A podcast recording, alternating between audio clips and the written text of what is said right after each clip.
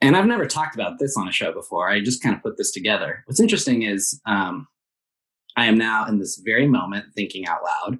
I'm theorizing out loud if terpenes, in and of themselves, have a frequency, right? Like, are these vibrating chemicals vibrating some type of frequency? Um, Probably, yeah. and, and the thing about that is, interpening has more to do with your fifth cranial nerve, which is your ability to sense sensation. This is Lit and Lucid, your after work de stress smoke sesh podcast. I'm your host, Lit. And I'm your host, Lucid, and we're going to take you on a journey. A journey to discover the truth and find the balance. Every week, we get deep on those thought provoking topics that ooze out of the cannabis universe. But we also keep it real by illuminating important issues and people in today's culture. So kick back, consume your favorite cannabis products, and get cozy, cozy in, the, lit and lucid, lifestyle.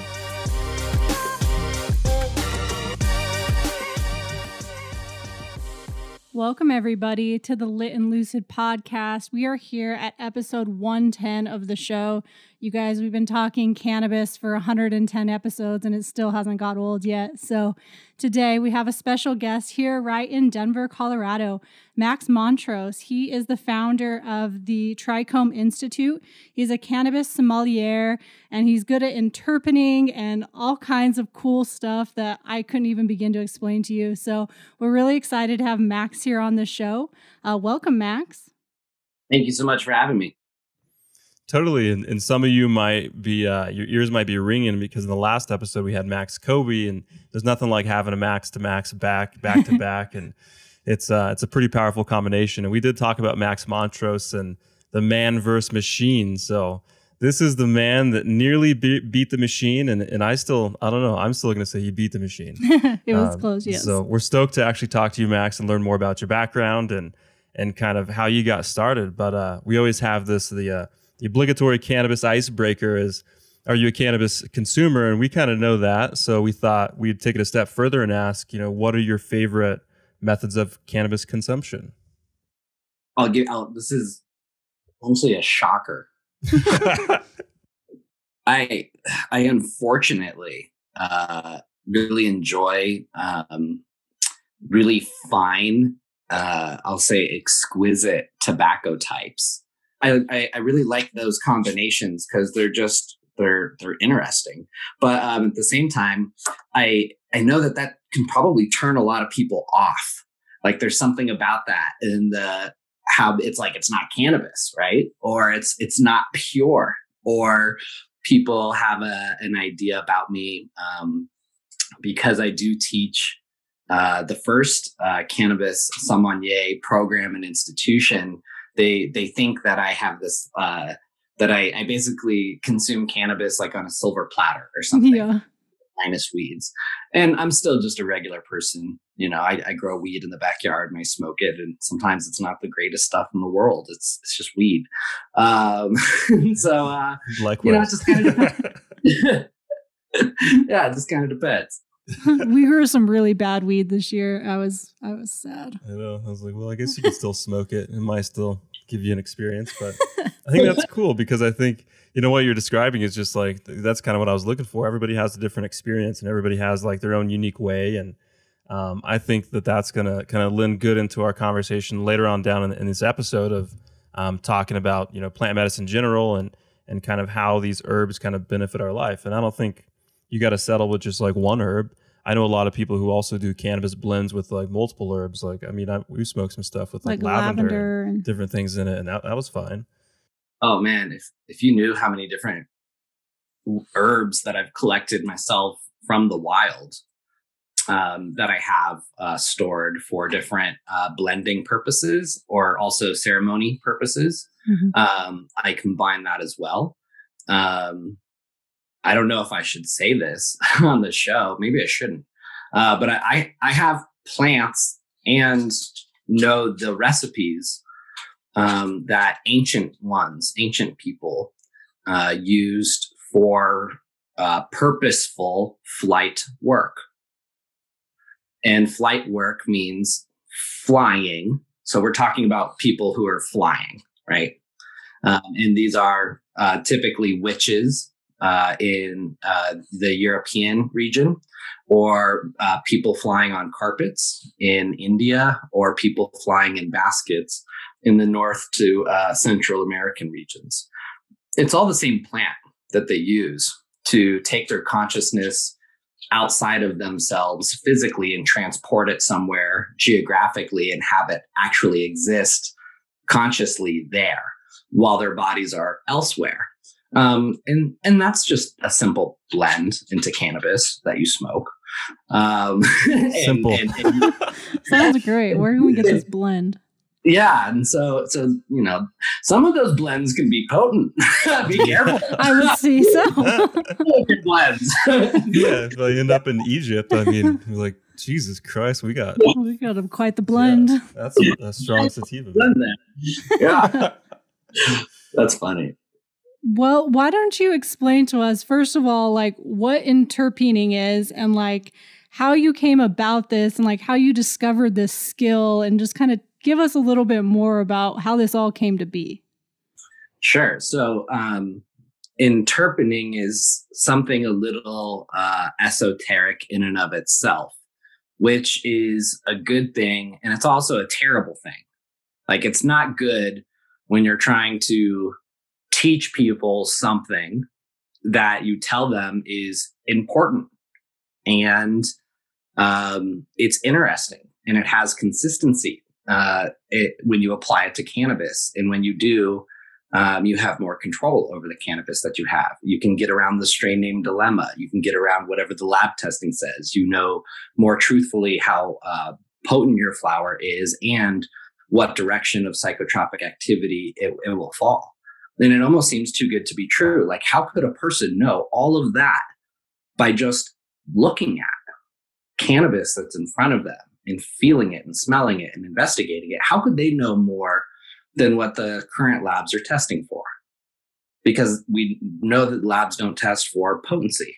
They test for how much THC is in a flower, but that one molecule compared to all the other psychotropic molecules combined um, does not equate to what potency is and means. And so they don't look for potency, but they also don't look for if it's a stimulant or sedative. They'll tell you uh, there's a handful of terpenes in there, but they won't explain to you that the combination of them will create a stimulating or sedative effect. So it'd be it's pretty amazing that a human being claims that they could do this, let alone take people's money to teach them how to do it, right? And, yeah. and, and say like and have people believe like that this is real or true because it sounds like bullshit right it just it does it sounds like bullshit if somebody told me about this, I would think it was bullshit. I would say, I would need proof. I would need evidence. There's no way that that's real. It sounds crazy. It does. It sounds crazy. Mm-hmm. Um, and and the thing that sucked is, is, is this crazy thing that I've been running around the world teaching people um, professionally for the past five years uh, with the Trichome Institute, and we have uh, taught over five thousand people now oh, around the world. Um, over uh, 3,000 of which have been in person. Um, and so, so yeah, so there's there's thousands of people around the world who have learned this skill, who ha- and and and thousands more who have the book and the tools and, and who are learning more about it. What's true is um, I, a lot of people still don't know what it is. They still don't know how it works. Um, I, I guess before I get into that, you asked like how did how did I figure it out? How did I get into it? Um, I have uh, for, so first of all, I'm a dominant super taster. I've been tested uh, both genetically uh, and chemically, so I can taste and smell and feel things um, at a higher frequency than what most normal people can. Um, and and that's fun and interesting in life uh, for some things, and it also really sucks. yeah, uh, so things like overpowering to you, like smells and everything sometimes. Yeah, but all, but also sound. Um, even uh, sometimes frequencies are too overpowering that I can feel. Um, I can tell people that their television is on upstairs in two rooms over, and they'll tell me that no, they turned it off. And I'm like, no, you turned the power off well in some capacity and the screen is black but the TV still has uh, signal going to it and the volume's just turned down. It's not all the way powered off because I can literally hear, hear the electricity in it vibrating from wow. a far away. And they'll run upstairs and touch the power button, and you'll see a black screen turn more black as it's actually off. And so I can actually, I'm sensitive to even those little frequencies. Um, and then what's interesting is, and I've never talked about this on a show before, I just kind of put this together. What's interesting is, um, I am now in this very moment thinking out loud. I'm theorizing out loud if terpenes, in and of themselves, have a frequency, right? Like, are these vibrating chemicals vibrating some type of frequency? Um, Probably, and, yeah. and the thing about that is, interpening has more to do with your fifth cranial nerve, which is your ability to sense sensation in your face it is not smelling. Smelling is your first cranial nerve, and you can smell that terpenes are there. But you, but what we teach people to do is to feel where in their face the totality of the terpene types in their random arrangement are felt in particular parts of the face because that is consistent to their effect. So if you mm-hmm. feel terpenes in this part of your face, that flower is going to be a stimulant. If you feel terpenes in this part of your face, that flower is going to be a sedative. And these the the the sensation of the frequency of the collection of these terpene types that are arranged and sensed in these certain areas also correlate with the inflorescence of the flower. And inflorescence means the, the, the total shape of the flower that you're looking at. And that we're talking about the, the largeness of the calyxes, how spacious they are around each other. Are they clumped? Is the flower rounder? Is it elongated? What are your style and stigma like? Your pistillate? Are they longer? Are they thicker? Are they more red in color? Are they, um, is there more of them? Or are they more petite in nature? What is the color of your herb? Is it lighter? Is it darker? And where? On what parts of the inflorescence of the flower? All of these things together. What your flower smells like where it smells like the inflorescence of those cola shapes all have a correlation a totality with each other that equate to specificity of effect type. And those specific effect types fall within a range of five. There are five effect types that cannabis produces and it's really simple.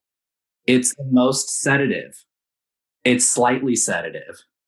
It's in between sedative and stimulating. It's slightly stimulating and it's the most stimulating.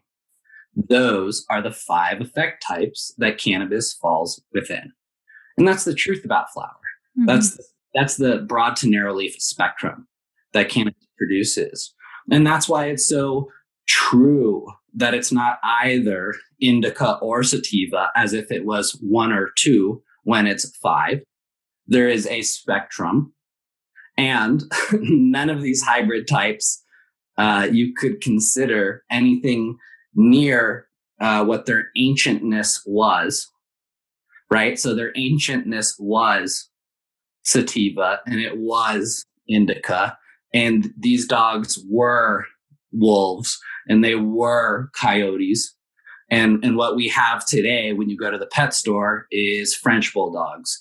You have domesticated hybrid canine types that fit our uses the best because that's how we bred them and grew them. There's no difference in the dispensary. Wow.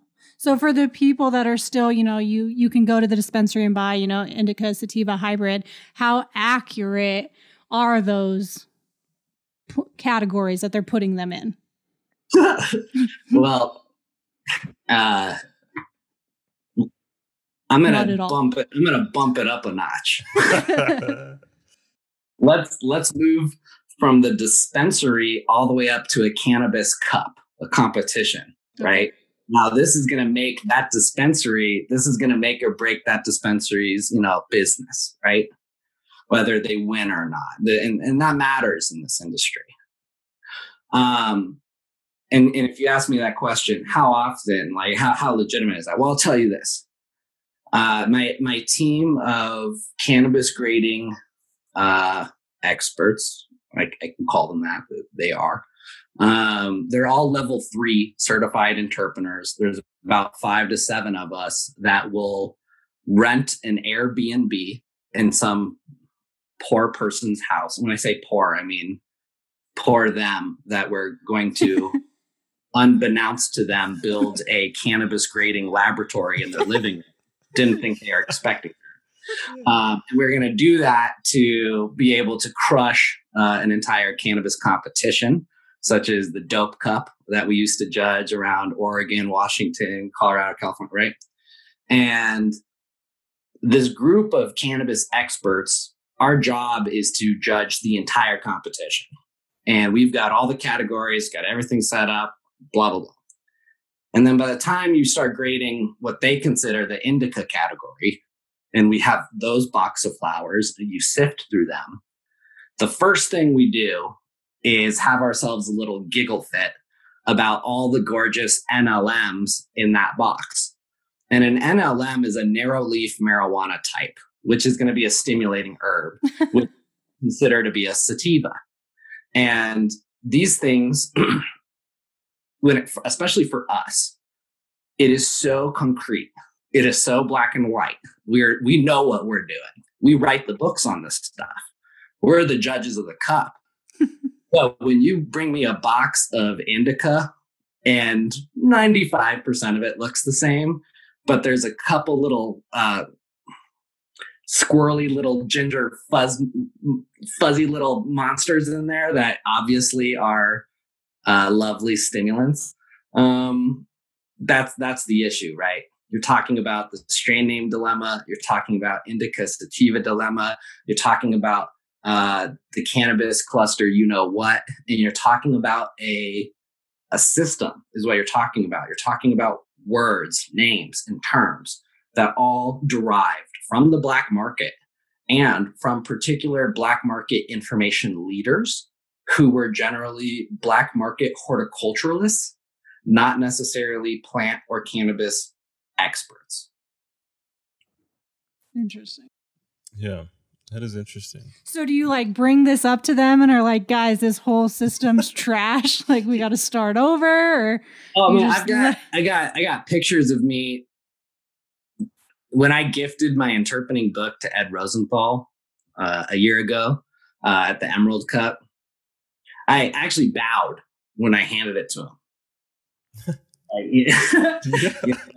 It was an epic moment because we're both redheaded Jewish cannabis author curmudgeons. We can both be assholes. And sometimes Ed and I are assholes to each other because we're curmudgeons.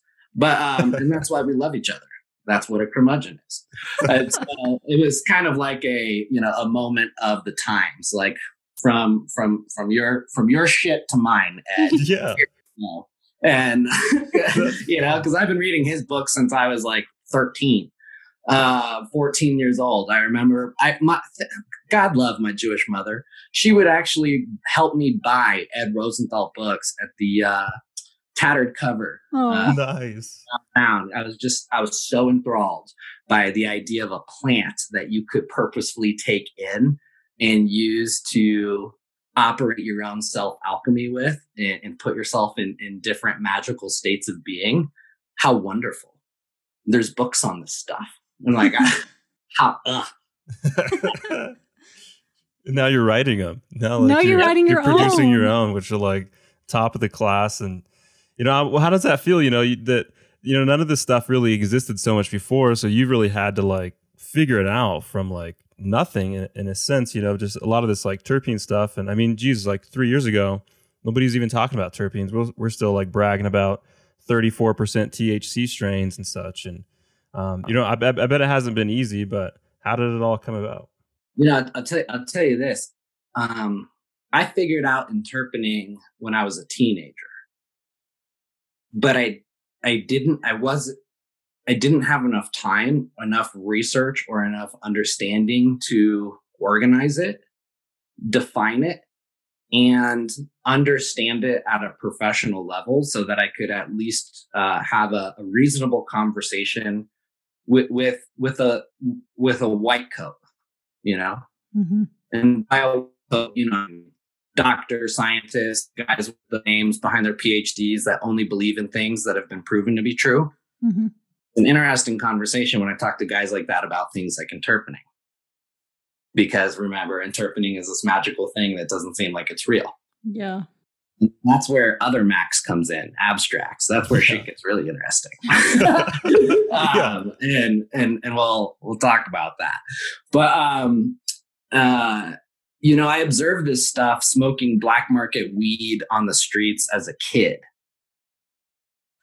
And um, I was, you know, I think that's sorry for my ADD rant. And yes, I have it bad. Uh, but that's where, you know, I was smoking black market ganja out to self medicate, uh, ADD, dyslexia, psychomotor agitation, depression me growing up as an awkward kid in a weird world, Adderall, dealing with all the bullshit, right? Cannabis was kind of a savior for me. And, but it had to work in certain ways.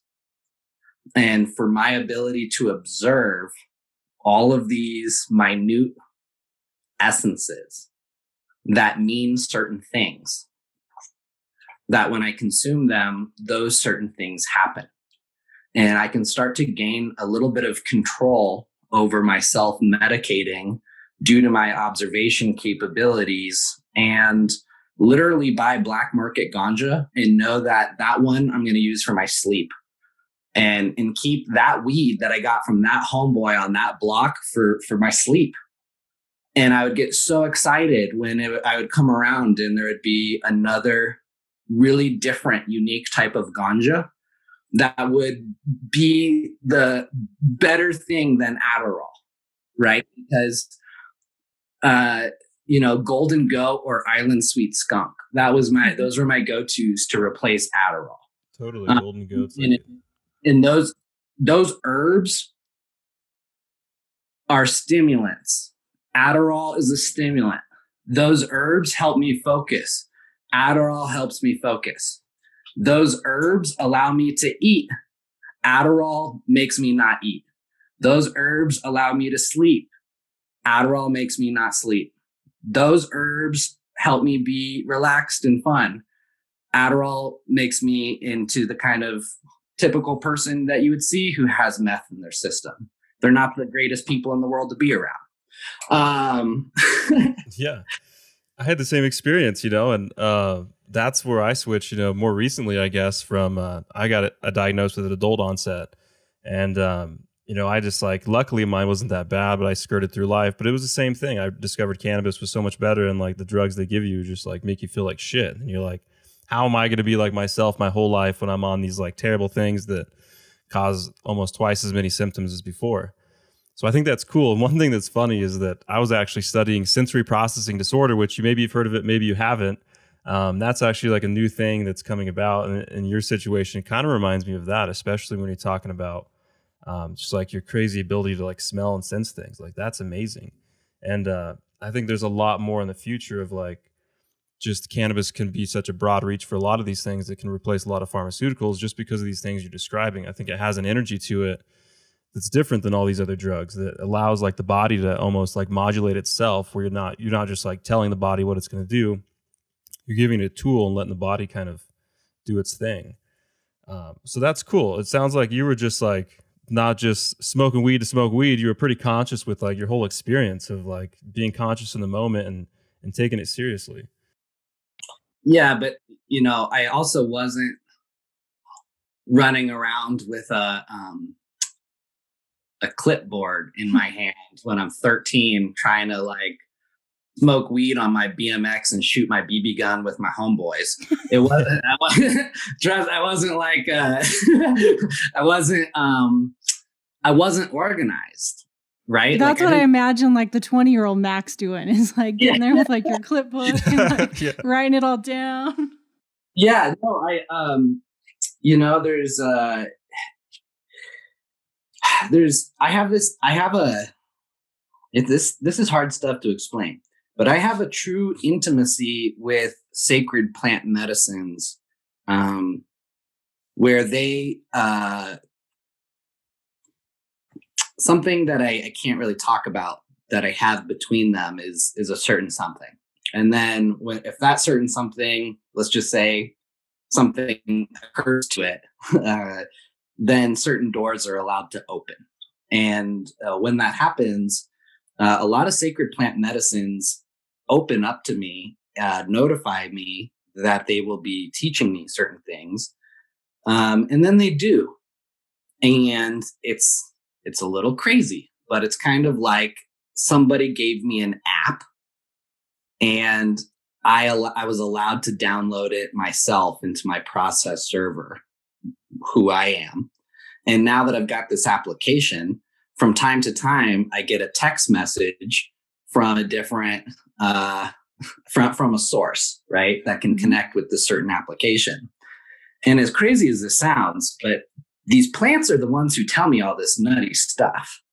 They yeah. they they teach me how they work, um, and in ways that sometimes they don't really reveal to the rest of the world.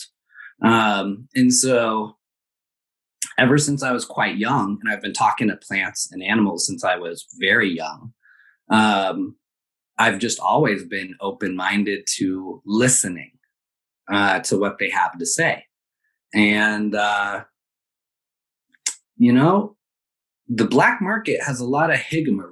There's so much ego, there's so much hype, um, there's so much money. you know, it's like, uh, I don't know. Um, yeah, cannabis for me has just always been different. And I've just always treated it different. And I'm really just so proud and I'm just so thankful that um, there's enough people in the world who are open minded enough to look at cannabis in such a different way with me. Um, and and to really be able to like kind of open up their hearts and minds and go against what they know to be true uh, and experience it in a different way it's it's really kind of it's, it's kind of a beautiful thing.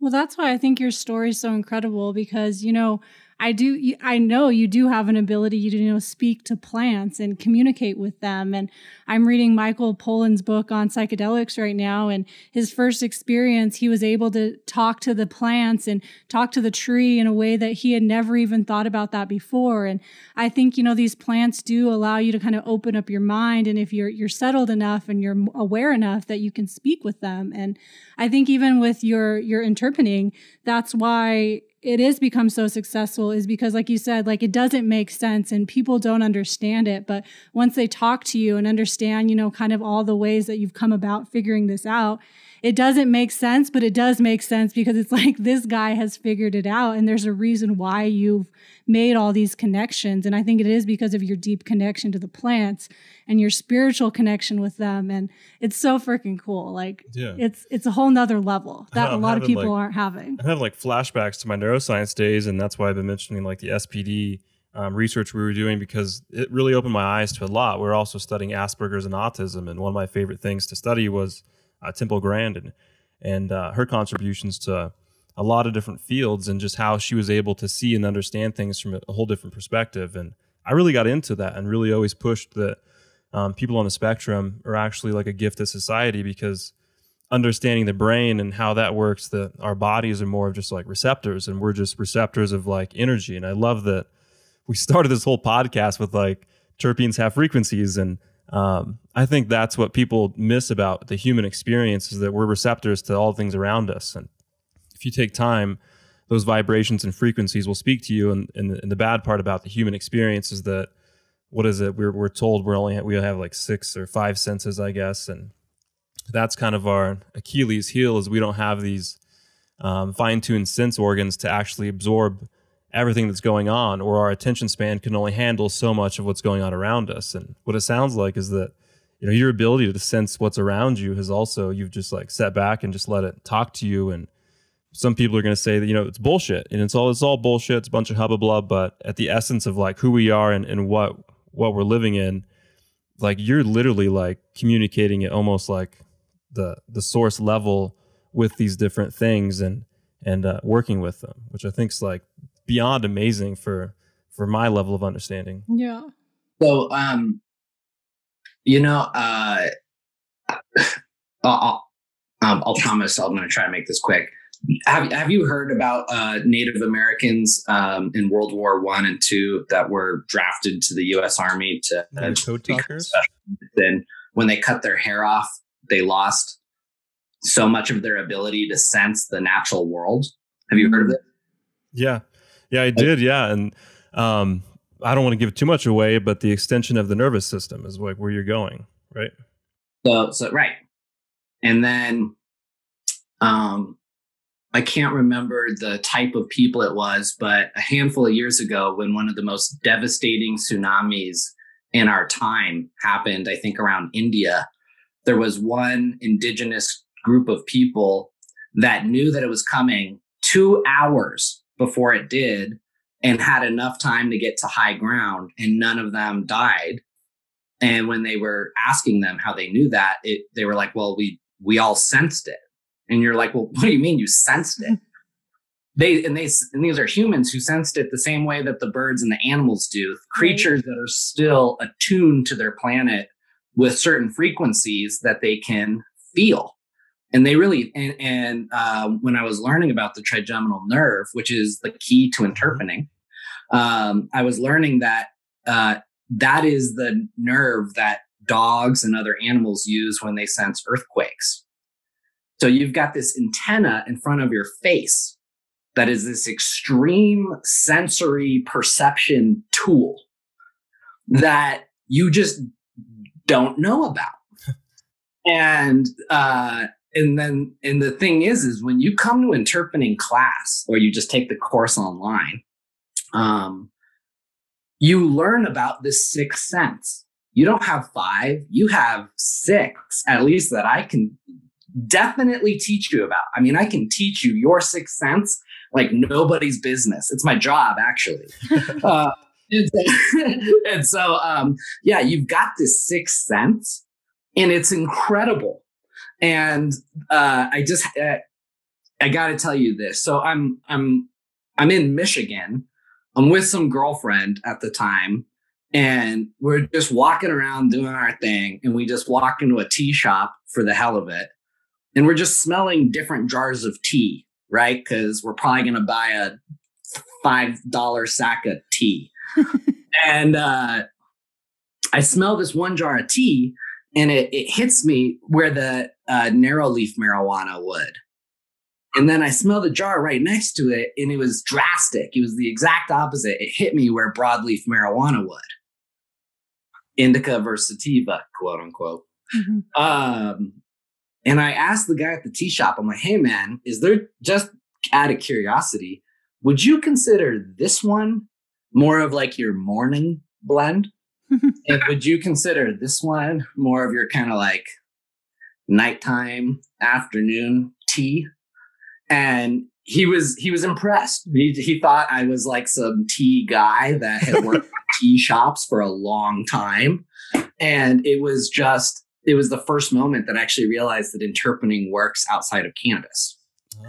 Oh. Uh, was that this sensory thing, and then I won't get into this, but I will state it a friend of mine, a woman who owns the first dispensary in Boulder, uh, for fun, uh, at in front of a group of people, like probably to embarrass me, uh, asked me to interpret her. Oh, yeah. What the world? yeah, like she, you know, this is that kind of person puts you in like the most awkward position ever in front of a group of other people, right? Anyways, the weird thing was how accurate I was. Oh wow! And, and the fact that um, once I started exploring people, people actually produce either a NLM to BLM like spectrum, and it kind of matches their personality. Wow. person they are. And when you kind of research that, like people in India have known about people types for millennia, you get into what it's called your dosha. Yeah. And so different types of dosha. Right.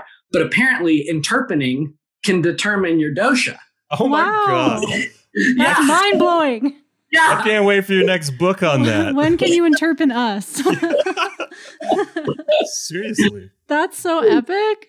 Yeah, I know. So you know what? Can I tell you something? I'm going to be honest with you guys. Um, Let's hear it. can you imagine, from my perspective, how frustrating it is to right? And this is from my perspective. This is the window into my brain. Cannabis is this super awesome thing. It is a multi billion dollar business. It's huge. And it's all kind of about how the drug does and doesn't work. Not always, but from a big perspective, understanding the flower and whether it's a stimulant or a sedative, it's kind of a big deal. From both a medical perspective, a retail perspective, a money perspective, even reducing risk perspective, from a hospital perspective, it's a big deal to know how this drug works. And cannabis is the only drug on the planet that is either a stimulant, a sedative, somewhere in between, psychoactive, and non intoxicating simultaneously. So it's confusing. So you would think that if somebody figured out how to crack the code on what cannabis is and how it works and whether it's an, a stimulant or a sedative, you would think that that would be the world's biggest news. We're talking front cover of National Geographic. Human beings can smell the difference between cannabis variety types. Medical patients now have more control over this, that, and the other. We can change the labeling system and testing system on cannabis. People who, you know, want to smoke for a concert can get herbs that are more dedicated for what they're looking for. The amount of confusion that we can figure out and get rid of, testing, strain names. I mean, such a big deal. But you have to convince people that you can do this insane thing that doesn't seem real. And you have to do that if you don't have any science that has tested whether or not this thing is is real or not. And that's where Abstrax comes in. Yep. Q in abstract uh, man versus machine. man versus machine. Those guys are yes. incredible, aren't they? They're doing some very interesting stuff. Well, yeah, because there you would need someone, you would need an operation as incredible as them uh, to have done what's the incredible work that they've done to be able to test something as crazy as this. Right. Because you couldn't, I can't go to a single licensed cannabis laboratory in Colorado and say, hey guys, I think I can smell if cannabis is a stimulant or a sedative. Can you determine that? They don't have the the machinery. They don't have the science. They don't have the sophistication. In fact, I can't think of one other company um, or group of people that does. That's true, yeah. And I think you know I want to kind of backtrack a little bit on why this is such a problem. And I, you know, I hate to harp on Western medicine, but it really is just like the Western medicine problem all over again. That you know, and like what you touched on, cannabis can be like this whole spectrum. And you go to a doctor and, and I don't think it's a thing of like a doctor saying, well, I don't know, that might be Ambien, might be meth. I don't know. Just like give it a smoke and like see what happens. But that's kind of what's happening at the dispensary. And especially when people just name stuff wrong. And so you're totally right. Like, how has this not been a conversation more than today and more than, you know, the last couple years? And, and, you know, why are we still shopping by, you know, what's the highest THC I can get? That still blows my fucking mind sometimes. I'm like, what the hell are you guys doing? And especially if we're going to consider this like a medical aspect. And that's, that's a conversation for another day on how some of this stuff hasn't always been set up in the best interest of medical patients. But I think that's what we need. We need somebody like yourself and and some some backbone science like what Max Koby and them are doing at Abstrax to to tie this stuff together and then just come out to the industry and be like, this is what it is. Like there's no other way around it, and this is how we have to move forward.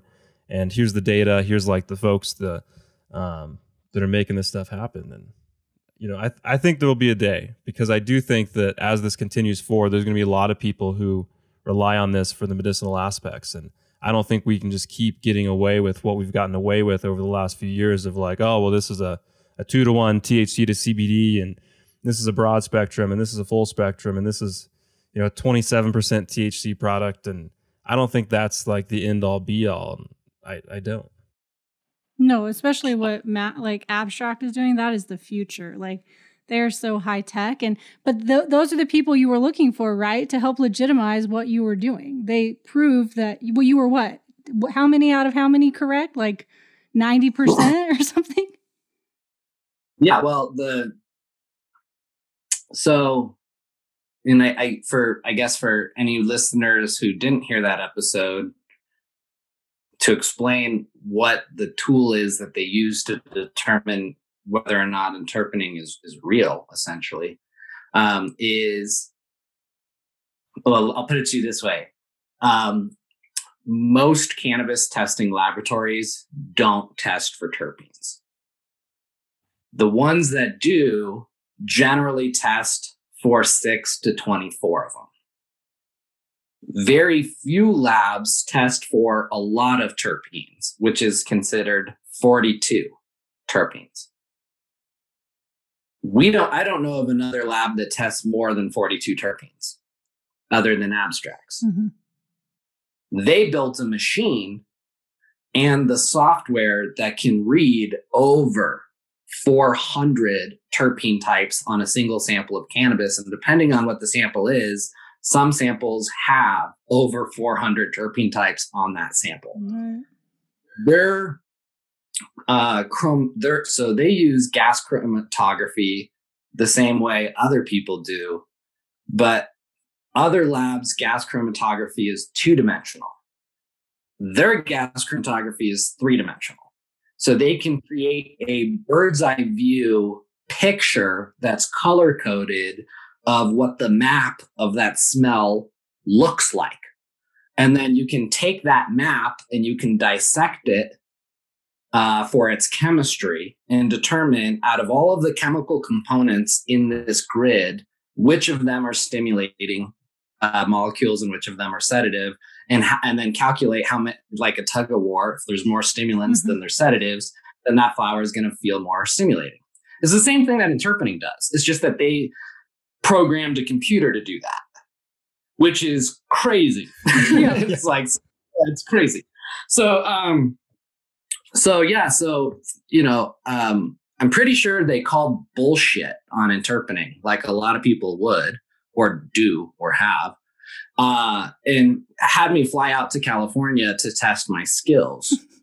and um they collected 8 of the most diverse cannabis they could find, including some of the weed was over a year old.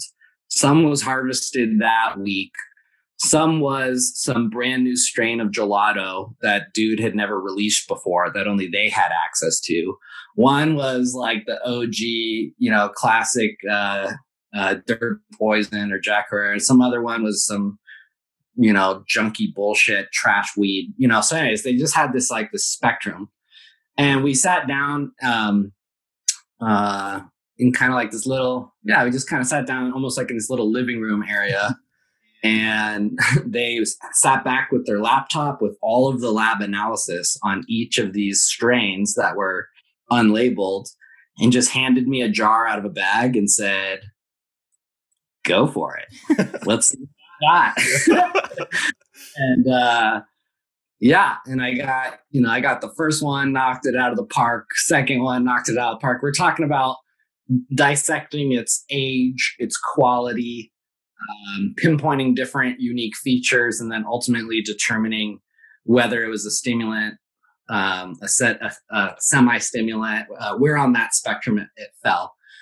And it was either the seventh or the eighth herb that I was having so much fun impressing these guys so much that I got so cocky that I I I didn't interpret the herb fully. I didn't even rip it open. I just interpreted it slightly and just said, I know what this is.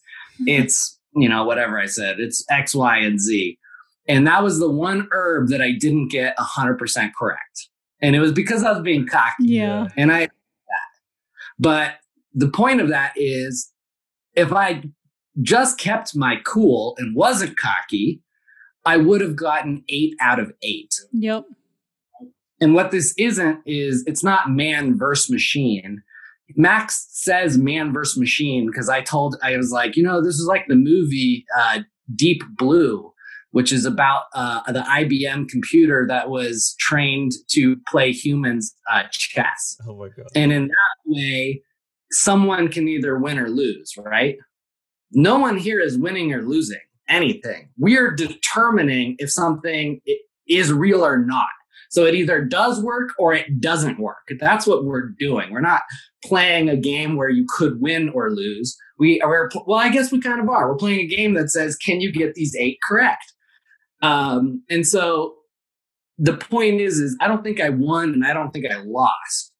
I think we determined for the first time ever that my claims of interpening, the fact that there is consistency in an approach in a way to take any piece of cannabis, no matter what it is, no lab test, no strain name, you put it in front of me, I will tell you where on the spectrum of five effect types it falls exactly, and will tell you the quality of it. And when we put these technologies together and use that for future labeling, hopefully you'll be able to go to the dispensary and use your cell phone in our application and just say, Hi guys, I'm looking for cannabis that affects me in this specific way, and I would like it within this range of quality. Where in the world can I find that? Boom. And what that is, is that's what Leafly always wishes they could do yeah. and could never do because they use the strain name, which is a dilemma. And they use this internet research or lab testing from labs that do fractions of chemotyping. There's no quality testing and there's no potency testing. There are testing types of chemistry, such as cannabinoids, terpenes, microbials, and these other things that do not tell you if the herb will affect you in this way or if it's quality to smoke or not. That's that and that's a whole lot of bullshit right? And can we just accept that that's real about our industry? Yeah, you have seriously. mandated lab testing all over colorado california arizona you name it right? In all of these labs this multi-million dollar program and we still are testing for salmonella and e coli which never shows up on cannabis and we're not testing for botrytis cinerea or powdery mildew hmm. which shows up on cannabis every day Every Yep. day. right? That's that's the lab testing that we have in our industry today. It's like it, it just satisfies soccer moms that are terrified that we're selling weed finally in stores. Oh yeah, that's practically how this podcast got started. We like we're so appalled by the testing and and everything like the bullshit essentially behind it. And I used to work in the industry, so I know all the dirty tricks to get past testing too. And um, Yeah. that's a bunch of hubba blub and concentrates. And oh man, I could spend a whole whole day talking about testing. But I think you know I was going to jump back to the point with Max Koby and Lab. I almost want to say, well, I do want to say, it was probably more of a way where they could validate their processes because I think they already knew that you were like a fucking savant. And uh, they were just like, there's no way we can get this in ourselves without using a computer to like recreate this in an app to recreate the experience for others. So, in a way, they were just like using you to confirm what they had recreated based on like your abilities. Totally. And at the same time, I wanted to go over there and see how full of shit these guys Yeah. were. Yeah. Because Seriously. wait, you actually you think you actually create it's like you, you know, smart lab, you know, white coat lab guys over here that talk so nerdy, nobody can understand a word coming out of your mouth. you actually think you created a computer system that could grade if this is a stimulant or a sedative. It's like, tell you what, I'll be the judge. I'll, about I'll be the that. judge of that, right? I love that. That's epic. You guys are perfect. That was just like a perfect match. I love it. And that's well, the cool thing is, those guys are also they're they're as uh, for as as intelligent as they are, they're as equally as uh, friendly Yeah. and as and, and down to earth, and and they're just not bullshitters. And so many people in the cannabis industry are just full of so much shit. And so you have to understand it is it's a little exciting when we find each other hmm when we're like, hey, you really are passionate and you really are smart Yep. and you're not an asshole. yeah. Maybe we should hang out. Yeah. it's like maybe we should do something. Yeah. So uh I agree. That's so great. You probably feel so good to have like that ally on your side, you know? Like it's just it's a perfect full circle for you both. Yeah. Well, I'll, I'll tell I'll tell you what. Um, we we weren't supposed to spill the beans that this whole thing happened. Max told me that he couldn't help it. You were the first show to ever know that Mm-hmm. somebody scientifically, um, for the first time, did determine interpening is real. Um, but what? it's a that's awesome. Yeah, we're Um, stoked. Yeah. Well, uh, you know, I'm just I'm just thinking to myself like, what like how do we do this? How do you let the world know this? Right? Because I, I feel like we've discovered the coolest thing in the world right now.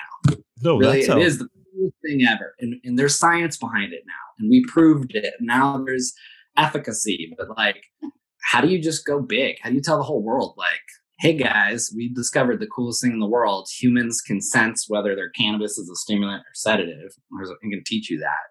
Yeah. I I think don't know. I think what you got to do is you got to go to some of these like long-standing plant medicine teachers, and I think that's where you got to start because I think that's the people who are going to accept it the most and be like, "This is legit, and this is what's needed to go forward." And I don't really know if you can go direct to the masses, honestly, because Lucy and I were like fucking mind blown, like blown away, and I think we're still trying to process like what the ramifications, not necessarily like negative ramifications, but like the future of like a lot of different like just cannabis in general and i think like you're mentioning this can be applied in a number of different ways so i'm curious you know how this can also be applied in like herbal medicine and plant medicine just generally i think it kind of opens the door to a lot and i also think intellectually um, having somebody like yourself just speak on it and to, to develop this i think that's going to also shift people's consciousness to like thinking more about themselves and and their abilities as like a human individual in this experience and how can I get the most out of my experience? So I think there's going to be a lot of like industry shifts and consciousness shifts, but I would start at the top.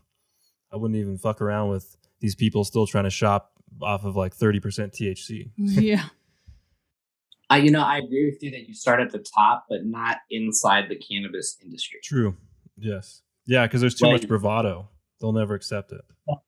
Yeah, that and um, you know, it's it's it's hard to find um, publications and other sources of information that I think um, the people who take the stuff the most seriously and who care about it the most um, check in with consistently the most. Like, because there's just so much going on all the time, and then there's also just so much bullshit that's like, it's sometimes it's hard to sift through it all. Um, I, I, you know, I want to go to Forbes and National Geographic and Science Magazine and NPR, and I think when like if I if you can get the real world, uh, the big those big dogs to accept this amazing thing, this science or this cool application, uh, the cannabis industry will hear it. And then I think that's when those magazines and those podcasts and those resources, that's when they're going to want to learn about it and be interested in it.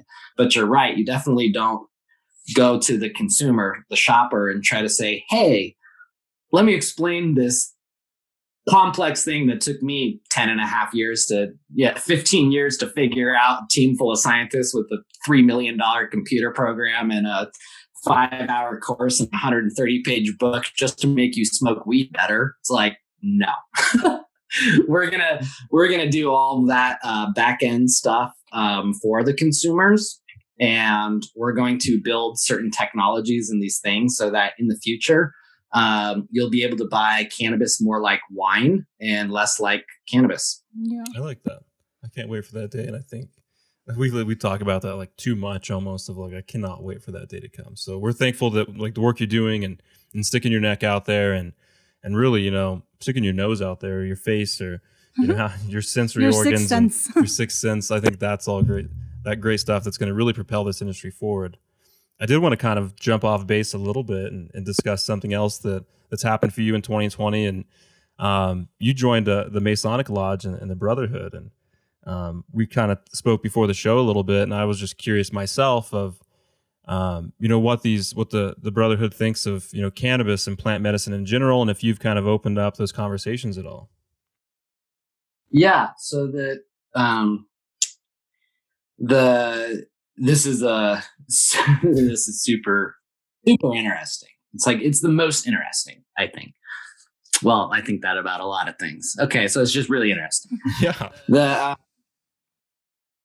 so you know, so what you do is you approach the Freemasons and you say you want to be a Freemason, and then you know, I don't know how much you know about what the process is like. You know that they investigate you, they go to your home, they meet your family um, before they allow you. Like it's a it's a whole thing, Mhm. right? And so you can't really like lie to these guys about who you are or what you do, and you never would if you're going to be or their brother. Right.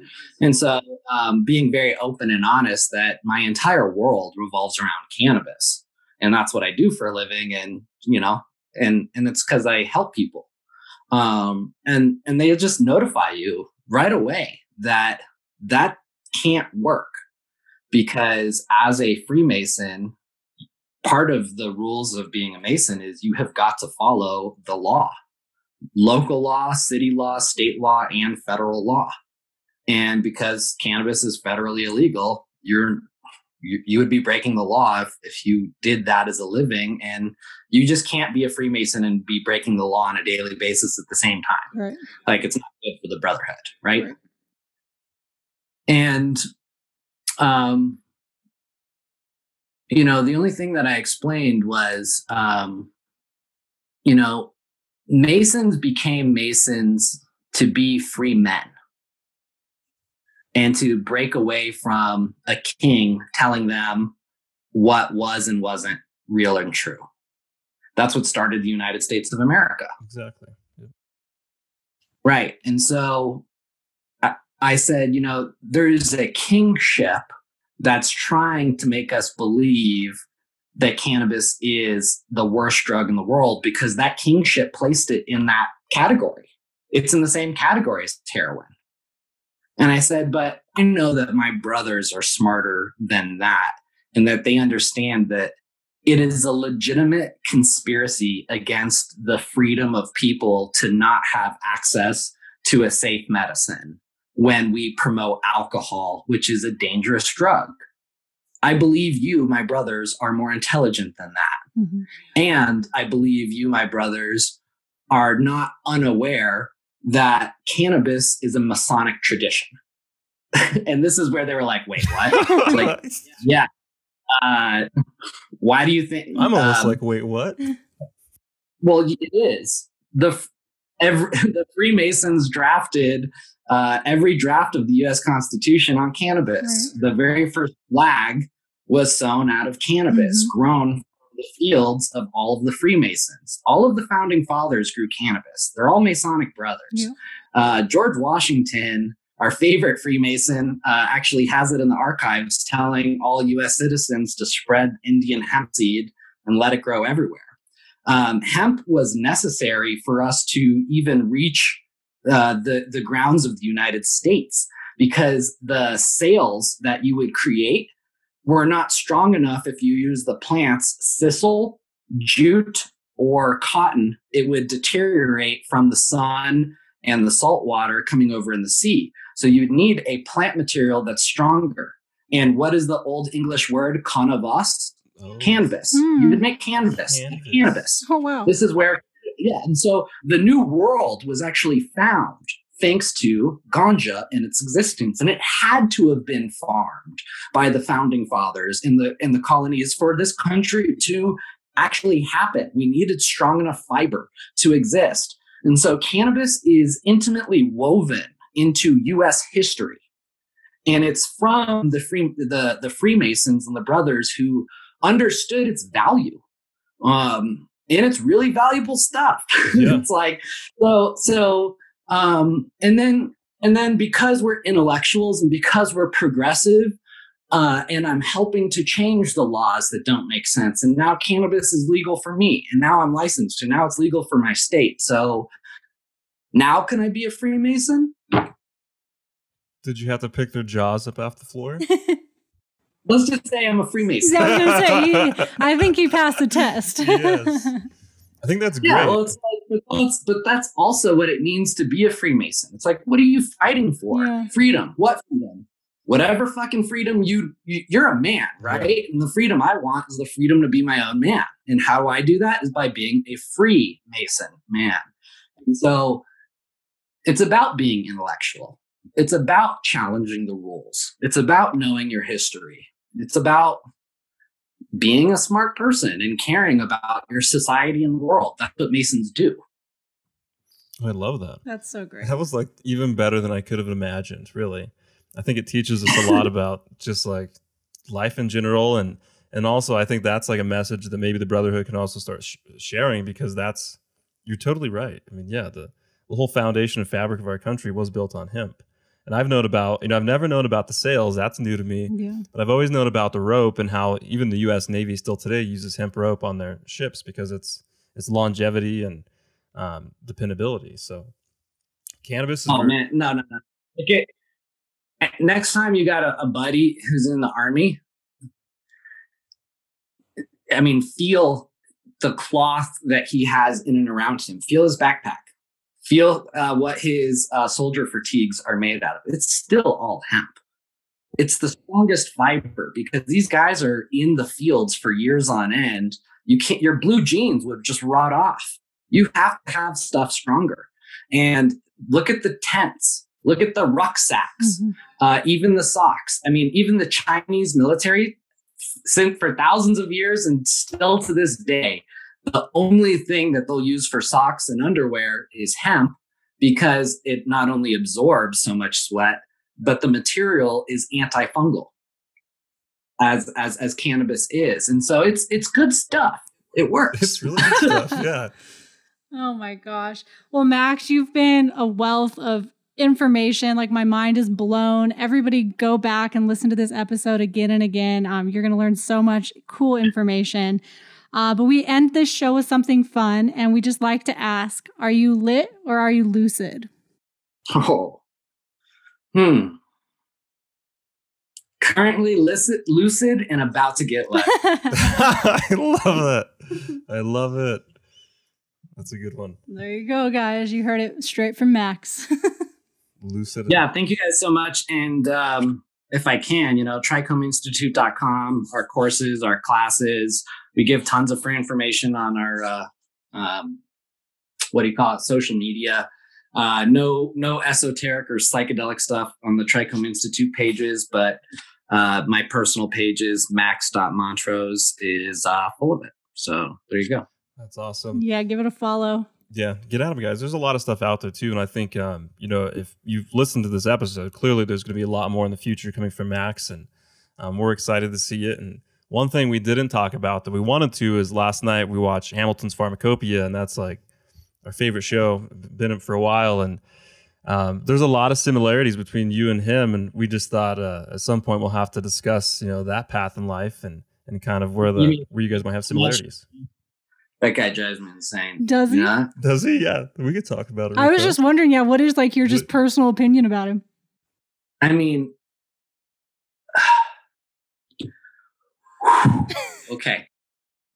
I'm kind of excited for this, just to interlude to give you some time to think, because I do think there's some similarities, but then I also have always thought like you're your own person, and so I think you're gonna you're well you're going to you're gonna carve a whole different path than this gentleman, and uh, maybe that'll help your your train of thought here. What he's doing in this time period is 100% necessary. People need exposure in the comfort of their own home, bite by bite, drug by drug, talking to uh, intellectual people such as doctors and scientists about it, as well as the people in the game on the streets, the growers, producers, and then trying the substance on camera and showing what that's like is necessary for this time period. So I like the idea of his show a whole lot. Right? But to have someone who is passionate, right? What about passionate and excited versus monotone? Like, you're so like, are, are you excited to be here or does this suck that you've got the coolest job in the world? True. See, to me, I think that's just like he's so drugged. You sound you sound like this you sound like this sucks, dude. Like like this like this this awesome thing you've got going on, your own show on Vice, where you get to go around the world and do drugs like Anthony Bourdain. sounds like it's really shitty because it sounds like you just can't get out of bed Yeah. and you're really upset about it. So could you take your monotone self a little bit, I don't know, a bar higher? Come on. Like I agree. it's just it, it's so monotone. I'm like, where be fucking excited, man. You're doing cool shit. Yeah. Like, come on. So do you think They it's are- because he's like just done so many drugs that it's just like sucked the life out of him? What a bad example. Do you know how many drugs I've done? Oh God. Like, I'm not monotone. Yeah. Like, yeah, what are you- that's true. Because I was looking at him, we were watching it last night, and his eyes just look like really sunken in. So I'm like, just maybe there's just nothing left. That's a don't know. terrible example for the Yeah, I don't for know. the drug community is is is, is that image. Uh-huh. someone with slumped in eyes who seems like they've done so many drugs that they can't get their voice and brain out of bed. Not a good advocate, not a good person for the show that that is, Mhm. Okay. That's, that's one thing. Here's another thing. When I saw his episode on cannabis, the amount of things that were so wrong, I literally almost broke the TV. I had to turn it off. But now I need to go back and actually research what it is because I need to organize and collect all of the actual footage that this guy puts together and information that he puts out about drugs that couldn't be further from the truth. And it's a it's a lo- it's a magnitude of information. It's so much information. Here's a good one for you. Thank God I got a chair right here. Okay. People aren't going to see this, right? No. You only you can see this. Yeah. we'll provide color Great. commentary if needed. So there's one. So there's one episode where he was going for uh, this frog. Yep. Okay, so that frog right there, Uh-huh. that is the Kambo frog. When he's in the jungle looking for this frog, the entire time he's talking about it and the experience he's expecting, thinking it was this toad. Oh no. Yeah. And so the Bufo alvarius, the Colorado river toad that produces 5-MeO dimethyltryptamine in its glands right below its eyes, that lives in the Sonoran Desert that produces very intense psychedelic visions, is not the bicolor waxy monkey tree frog from the Amazon that produces zero hallucinations. That frog is a prerequisite as a cleanse for things like ayahuasca. Ugh. So And so Oh, I'm so got an entire hour long show thinking this frog is that frog and that he's going to trip his brains out. And then because he's not tripping, he's asking the shamans to hit him harder and harder with a substance he doesn't understand is not going to achieve the goal that he thinks it is.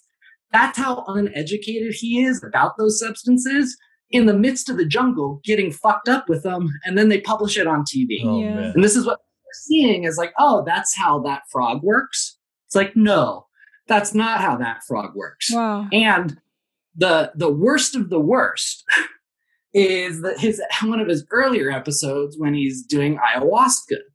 And so he is afraid that while he's on film, he's going to go to sleep and that he's going to somehow mess up how cool it's going to look when he's actually on drugs oh. because that's what he wants the world to see Yeah. is him on drugs. Right. So just as grandmother Aya is bringing him into a deep state of conscious knowingness, where all the true magic comes. That's where you get to meet your ancestors. You that's where you get to learn your life purpose. That's where you get to observe your DNA and its structure and learn yourself real well, Mhm. right? That's that beautiful moment that ayahuasca is really there for. And because he was a it, as that moment was happening to him and he was afraid that he was just going to be passed out and nothing crazy was going to be happening on camera that's when he gets up and starts taking adderall. And i think he snorts it to make it happen faster. And so as he's on this most glorious sacred medicine he takes amphetamine produced by the nazis none other so that he doesn't go to sleep or pass out on ayahuasca. And then the rest of the episode you're watching him running around like tripping out, playing with things, like looking at things. I'm just like, my heart just breaks. Yeah. Seriously, Yeah. for all of the jungle people, for all of the shamans, for all the women, for all the people who know how sacred this medicine is, how precious it is, and what it can do for people. How gross to to go about it that way and to take that back to the western world and show the western people this is what they do in the jungle this is what ayahuasca is fuck you Yeah. I can see Seriously. that. fuck you man Yeah.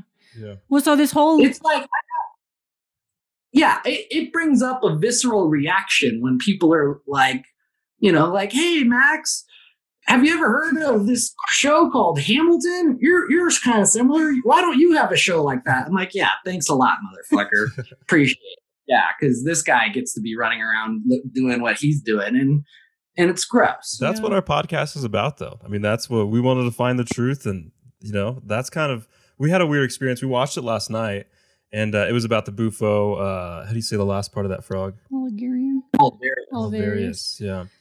And we were kind of turned off by the whole show, honestly, because it just felt like the people they were showing were like kind of drugged up. I won't, I won't lie. And I thought for such like a, a consciousness changing event, I feel like they could have focused more on like the spiritual aspects and the consciousness portion of it. And it would just seem like they just had some like tweakers like on the show. So I was turned off by it. I well, actually the didn't whole want to do po- it. the whole par- point of the show was that he had named the wrong person of the author of the the guide about that frog, and he had said it was like this shaman guy in Mexico, and it ended up being this guy in Arizona. So people were obviously pissed off, like you, like this guy's spreading false information on his show. So the whole episode was him going back and like fixing what he had done.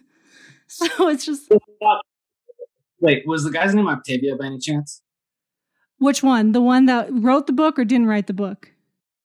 the shaman who does the the most bufo administrations and around the world Um, no, so they, they this was like some book by like this guy named Alan Watts or something or something. It was a fake name, and this guy Cedina or something in Mexico said he wrote it, and he didn't actually write it. And it was this Kevin guy in Arizona, and they were pissed. Oh yeah, they had to correct it at the end. Yeah, The whole thing was kind of weird.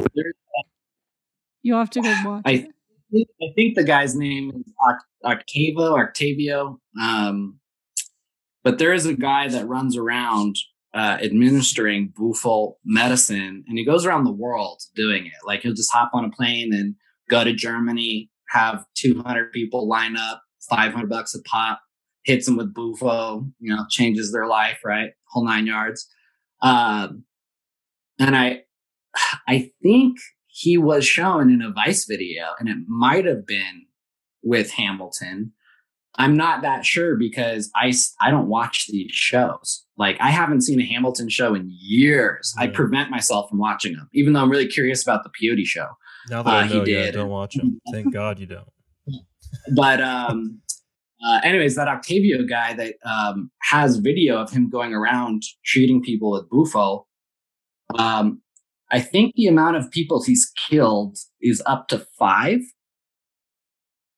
Yeah, and one thing that he, I think he stopped doing is he would give someone an extremely large dose of bufo, right, five MeO DMT, uh, and in the height of their state, while they are like literally out of their minds, out of their bodies, out of this world, is when he hits them in the stomach real hard with a taser. So he tases them. Jesus. So as you're in the midst of your huge, you know, epic moment with the universe, he's going to electrify you even deeper into that moment, I guess, because that maybe that's what pushes you over the event horizon.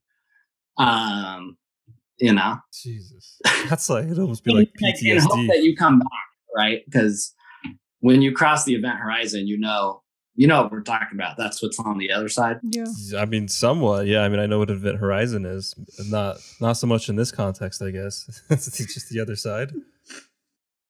Yeah, and uh, maybe on a different, maybe on a different podcast, we can talk about uh, all of the different sides that there are. We should 'cause do I'm that. actually quite familiar the matrix and all the different levels of it, the folds in between it, where you can go, the ups, the downs, the backward sides. And then if you exit that entire building, there is the event horizon over there. And that is um, that is the area of what people consider heaven or hell or the place that you go when you are no longer here. That is a physical space that is over there. And sometimes people can visit it uh, consciously while still being alive with a physical body on earth and be able to come back to themselves fully and consciously enough to uh, talk about it and explain what it is that they saw there or who that who they talked with or what they talked about. Um, so many questions. uh, we're gonna have to. That is a. Uh, we're gonna go ahead and pin that down for another episode. Yeah. that sounds fun.